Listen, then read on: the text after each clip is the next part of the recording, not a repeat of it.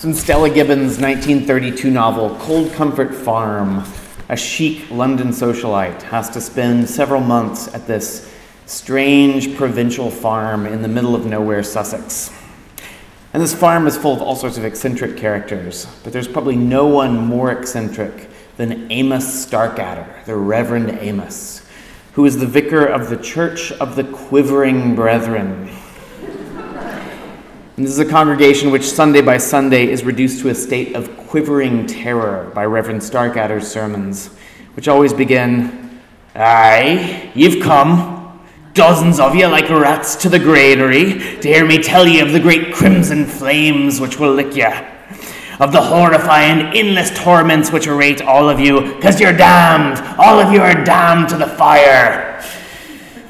On the whole, it is less than an attractive portrait of organized religion. And unfortunately, I think this is still what many people think of when they think about going to church. And this is not only true from people of these sorts of evangelical traditions, but fire and brimstone preaching has become such a part of American religious discourse that even people from traditions like ours kind of suspect that somewhere in the background there's this intense, kind of latent part of Christianity. And this is funny because fire and brimstone preaching is actually really new. So, this wasn't a thing in the early church, it wasn't a thing in the medieval church, it wasn't a thing in the early modern period, but it seems to be a whole, uh, just total invention of Enlightenment era Puritans. And yet, when we heard today's gospel, how many of us had a little voice of the Reverend Starkadder or some kind of red faced southern preacher? I've come to bring fire to the earth, and how I wish it were already kindled. That sort of like intensity. I promise I'll stop doing accents. But. But it's kind of like we assume that our Lord had been preaching love and love and love, kind of as like a gentle intro, and then there's this sort of bait and switch where you get like the scary stuff, which is finally revealed by Christ. But that's not actually what's in this gospel. That's actually the modern baggage that we bring to it. This verse has nothing to do with the church of the quivering brethren. Jesus speaks of bringing fire to the earth. And while, while fire can mean destruction in the, in the Bible, it often means something very different. The angel of the Lord appeared to Moses in a flame of fire out of a bush. He looked, and the bush was blazing, yet it was not consumed. The Lord went in front of them in a pillar of cloud by day to lead them along the way, and in a pillar of fire by night. Now Mount Sinai was wrapped in smoke because the Lord had descended upon it in fire. Now, the appearance of the glory of the Lord was like a devouring fire on the top of the mountain, in the sight of the people of Israel. His throne was fiery flames, and its wheels were burning fire. A stream of fire issued and flowed out from his presence. A thousand thousand served him, and ten thousand times ten thousand stood attending him. I baptize you with water, but one who is more powerful than I is coming after me. He will baptize you with the Holy Spirit and with fire. Divided tongues as of fire appeared among them, and a tongue rested on each of them. All of them were filled with the Holy Spirit. The presence of God among his people so often is accompanied by fire, visions of fire, Fire that's not consuming or devouring, but giving light and giving warmth, transforming and enlightening fire. Jesus has come to kindle a fire, but he's not come to condemn the world in a fire of destruction, but to save it with a fire of the Holy Spirit, the fire of the gospel, the fire of love. But this is not the schmaltzy Barney, I love you, you love me sort of love. This is the all consuming, overwhelming love, next to which everything is worthless. In the 1300s, the English mystic Richard Rolle was writing about this in his book, The Fire of Love. And he wrote, The soul of man feels nothing of the burning fire of endless love, who has not perfectly forsaken all worldly vanity. So we won't feel the fire of God's love unless we sacrifice all worldly vanity, all of that which the world holds dear, all of that which sometimes is promoted by mothers and fathers and daughters and sons and mother in laws and daughter in laws. We won't feel the fire of God's love until we sacrifice coveting. This desperate belief that if I only had that thing, that thing I can buy, that refrigerator, that vacation, that, that set of golf clubs, then I would be happy. Then I would be safe. Then I would be respected. Until we take up our cross and sacrifice this temptation, we will not experience being on fire with God's love. Unless we sacrifice grudges and anger and revenge, unless we take up the cross of forgiveness to all who have hurt us, we will not experience the fire which Christ came to kindle. Unless we sacrifice our pride, being right when others are wrong, saying, I told you so, looking down on those morons who do such and such, or vote for so and so. Unless I truly try and love all of my brothers and sisters, I will not be consumed with the burning fire of God's love. I came to bring fire to the earth, and how I wish it were already kindled.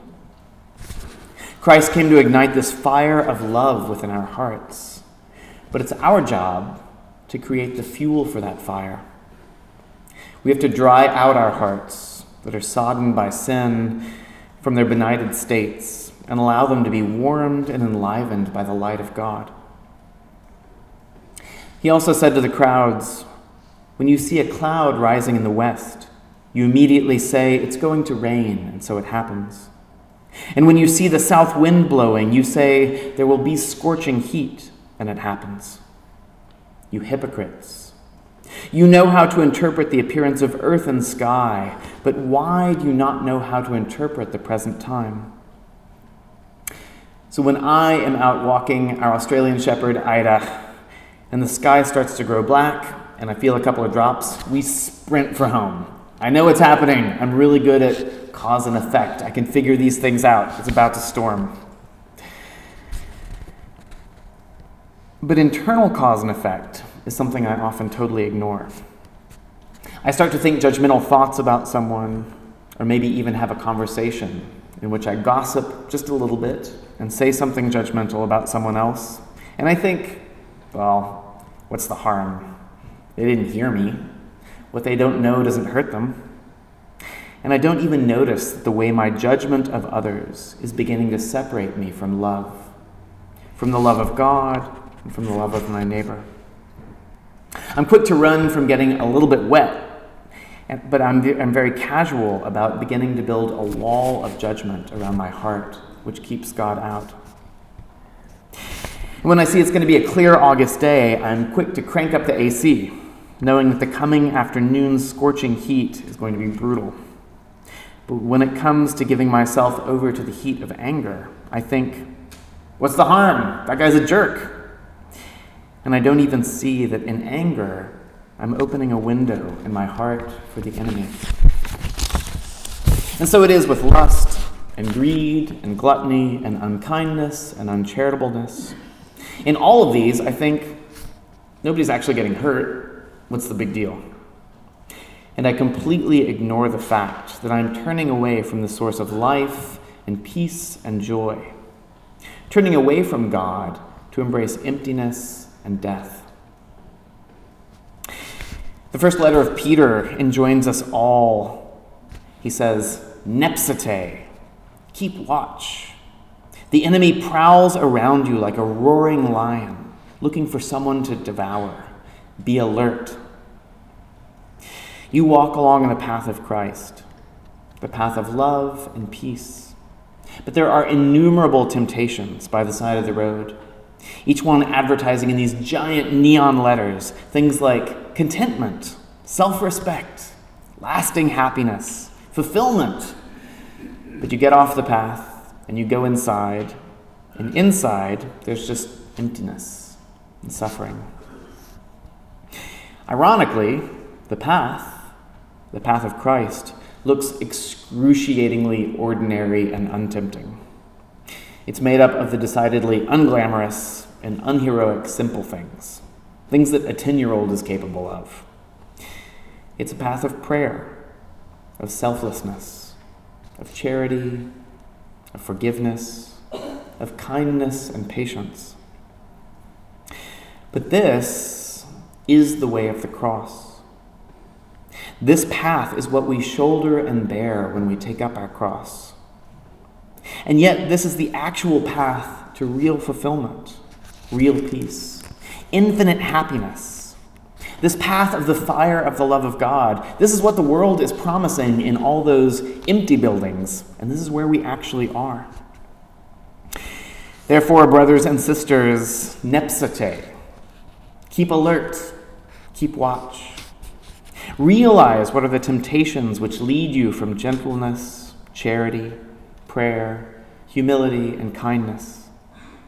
Be aware of cause and effect within yourself. Realize what dangers you're courting when you stray into things like pride, anger, judgment, covetousness. Let us cast off all those empty temptations of death. Let us take up the cross of prayer and the cross of selfless love. Let us stay on the path. As St. Paul says in today's epistle, let us lay aside every weight and the sin that clings so closely. And let us run with perseverance the race that is set before us, looking to Jesus, the pioneer and perfecter of our faith. Amen.